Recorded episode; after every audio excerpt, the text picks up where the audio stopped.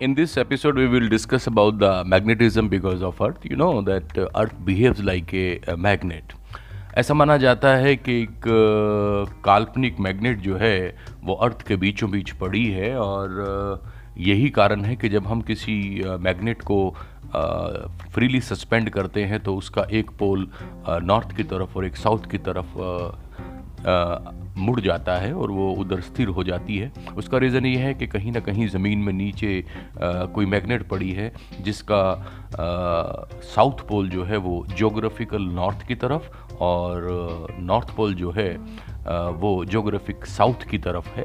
तो कहने की बात ये हुई कि पोल दो तरह के होते हैं। एक मैग्नेटिक पोल्स हैं और एक जोग्राफिक पोल्स हैं। जोग्राफिक नॉर्थ जोग्राफिक साउथ वो हैं जिधर एक फ्रीली सस्पेंडेड मैग्नेट का नॉर्थ और साउथ पोल डायरेक्ट करेंगे। एक मैग्नेट को अगर हम फ्रीली सस्पेंड कर दें तो जिस दिशा में उसका नॉर्थ पोल होगा, वो जोग्राफिक नॉर्थ है, और जिस दिशा में उसका साउथ पोल होगा, वो जोग्राफिक साउथ है। अब ये जोग्राफिक नॉर्थ और जोग्राफिक साउथ के बिल्कुल अपोजिट मैग्नेटिक पोल्स होते हैं। जिधर जोग्राफिक नॉर्थ है, उधर मैग्नेटिक साउथ होता है, और जिधर जोग्राफिक साउथ है, उधर मैग्नेटिक नॉर्थ होता है। तो हम ये मान लेते हैं कि अर्थ के बीचों बीच जो है एक काल्पनिक या इमेजिनरी जिसे हम कहें मैग्नेट लाई करती है और इसके कारण ही अर्थ का मैग्नेटिक फ़ील्ड जो है वो डेवलप होता है। अब ये अर्थ का मैग्नेटिक फ़ील्ड बेसिकली क्यों डेवलप होता है? इस पर साइंटिस्ट की अलग अलग थ्योरीज हैं। कोई भी थ्योरी अभी 100 परसेंट मान्य नहीं है। अलग अलग साइंटिस्ट के अलग अलग विचार हैं। तो इस एपिसोड में हम उन थ्योरीज के बारे में जानेंगे जो प्रचलित हैं और साइंटिस्ट समझते हैं कि इन कारणों से अर्थ का मैग्नेटिक फ़ील्ड जो है वो डेवलप हुआ होगा। तो पहली थ्योरी ये कहती है कि हमें मालूम है कि जो इक्वेटर है भूमध्य रेखा, उस पर सूरज की किरणें बिल्कुल सीधी पड़ती हैं। जब सूरज की किरणें बिल्कुल सीधी पड़ती हैं तो वहाँ टेम्परेचर ज़्यादा होता है। ज़्यादा टेम्परेचर के चलते हवा हल्की होके ऊपर की ओर उठती है। और फिर ये हवा जो है नॉर्थ जोग्राफिक नॉर्थ और जोग्राफिक साउथ की तरफ़ मूव करना शुरू करती है। जब ये हवा बहती है तो लेयर्स में बहती है। इन लेयर्स के बीच में फ्रिक्शन होता है और फ्रिक्शन के चलते ये लेयर चार्ज हो जाती हैं। अब जब ये चार्ज हो गई तो हम ये कह सकते हैं कि जो हवा चल रही है वो चार्ज है और वो चार्ज हवा यानी चार्ज बह रहा है। अब बहता हुआ चार्ज जो है वो बेसिकली मैग्नेटिक फ़ील्ड पैदा करता है। तो पहली थ्योरी यही कहती है कि इस बहते हुए चार्ज के कारण जो हवा में है अर्थ का मैग्नेटिक फ़ील्ड डेवलप होता है।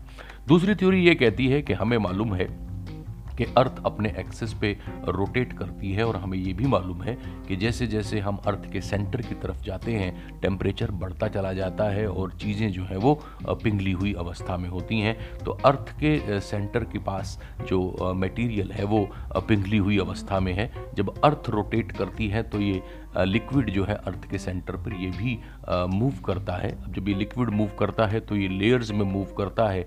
इन लेयर्स के बीच में फिर से फ्रिक्शन पैदा होता है, जिसके कारण चार्ज डेवलप होता है। जब ये लेयर्स मूव कर रही हैं तो ये चार्ज भी मूव कर रहा है, और जब भी चार्ज मोशन में होता है, ये मैग्नेटिक फ़ील्ड प्रोड्यूस करता है। तो कुछ साइंटिस्ट का मानना है कि ये मूविंग चार्ज जो है लिक्विड लेयर्स में, ये कारण बढ़ता है अर्थ के मैग्नेटिक फ़ील्ड का।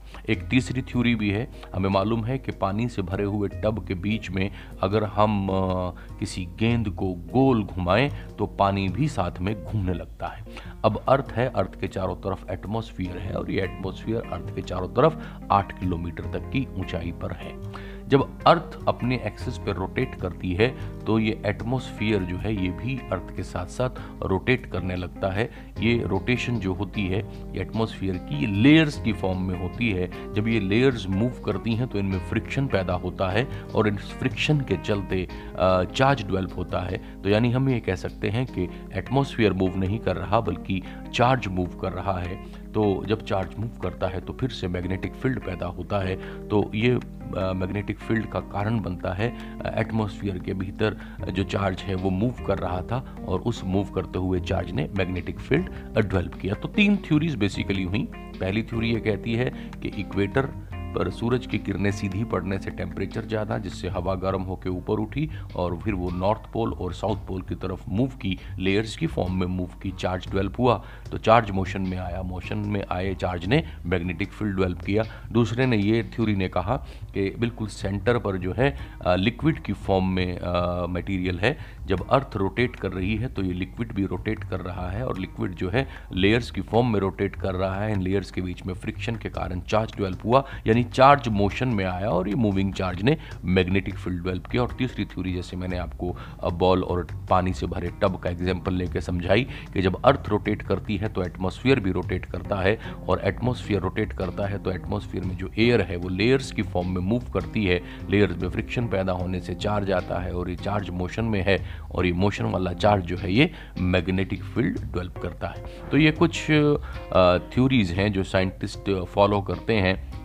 और बताते हैं कि इन थ्योरीज़ में से किसी एक के चलते भी मैग्नेटिक फ़ील्ड डेवलप हुआ होगा। हालाँकि थ्योरीज़ अलग अलग हैं, लेकिन अगर हम इन थ्योरीज़ को ध्यान से देखें तो हम ये पाते हैं कि जो इनका बेस है थ्योरीज़ का, वो सभी में सेम है, सभी में चार्ज मोशन में आया है और इस मोशन वाले चार्ज के कारण ही अर्थ में मैग्नेटिक फ़ील्ड जो है वो डेवलप होता है। तो अल्टीमेटली हम ये कह सकते हैं कि अर्थ जो है बेसिकली एक मैग्नेटिक फ़ील्ड डेवलप करती है और इस मैग्नेटिक फ़ील्ड का डेवलपमेंट जो है वो उसके मूल में जो है वो मोशन वाला चार्ज है, ये चार्ज जब मूव करता है तो ये मैग्नेटिक फ़ील्ड को डेवलप करता है। कोई भी थ्योरी अभी तक 100 परसेंट श्योरिटी के साथ नहीं कंसीडर की गई है, अभी भी एक चर्चा का विषय है, लेकिन चर्चा यहाँ पे आके ख़त्म हो जाती है कि इन तीनों थ्योरीज के पीछे जो बेसिक रीज़न है वो सेम है।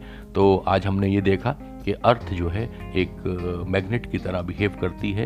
ये मान लिया जाता है कि अर्थ के बीचों बीच एक काल्पनिक मैग्नेट पड़ी है। पोल्स के बारे में मैंने आपसे पहले ही बताया। पोल्स दो तरह के होते हैं। एक जोग्राफिक पोल्स होते हैं, एक मैग्नेटिक पोल्स होते हैं। जोग्राफिक नॉर्थ और जोग्राफिक साउथ वो नॉर्थ एंड साउथ हैं, जिसकी ओर हमारे किसी फ्रीली सस्पेंडेड मैग्नेट का नॉर्थ और साउथ पोल पॉइंट आउट करता है। जबकि मैग्नेटिक नॉर्थ और मैग्नेटिक साउथ जो हैं, वो हैं, जिसमें अर्थ के भीतर जो इमेजिनरी मैग्नेट हमने कंसीडर की है, उसका नॉर्थ जिधर है। वो मैग्नेटिक नॉर्थ है, उसका साउथ जिधर है, वो मैग्नेटिक साउथ है। मैग्नेटिक साउथ के ऊपर जोग्राफिक नॉर्थ होता है और मैग्नेटिक नॉर्थ के ऊपर जोग्राफिक साउथ होता है। करोड़ों वर्षों के बाद बहुत समय लगता है इसमें। ये जो अर्थ का मैग्नेटिक फ़ील्ड है, ये अपनी पोलैरिटी को चेंज करता है, यानी आज जहाँ मैग्नेटिक नॉर्थ है करोड़ों सालों के बाद वहाँ मैग्नेटिक साउथ होगा और जहाँ मैग्नेटिक साउथ है, वहाँ मैग्नेटिक नॉर्थ होगा। तो ये कुछ बातें थी अर्थ के मैग्नेटिक फ़ील्ड से रिलेटेड। इन थ्योरीज को आप अपनी बुक में भी डिटेल में पढ़ सकते हैं। और आज के लिए इतना ही। Thank you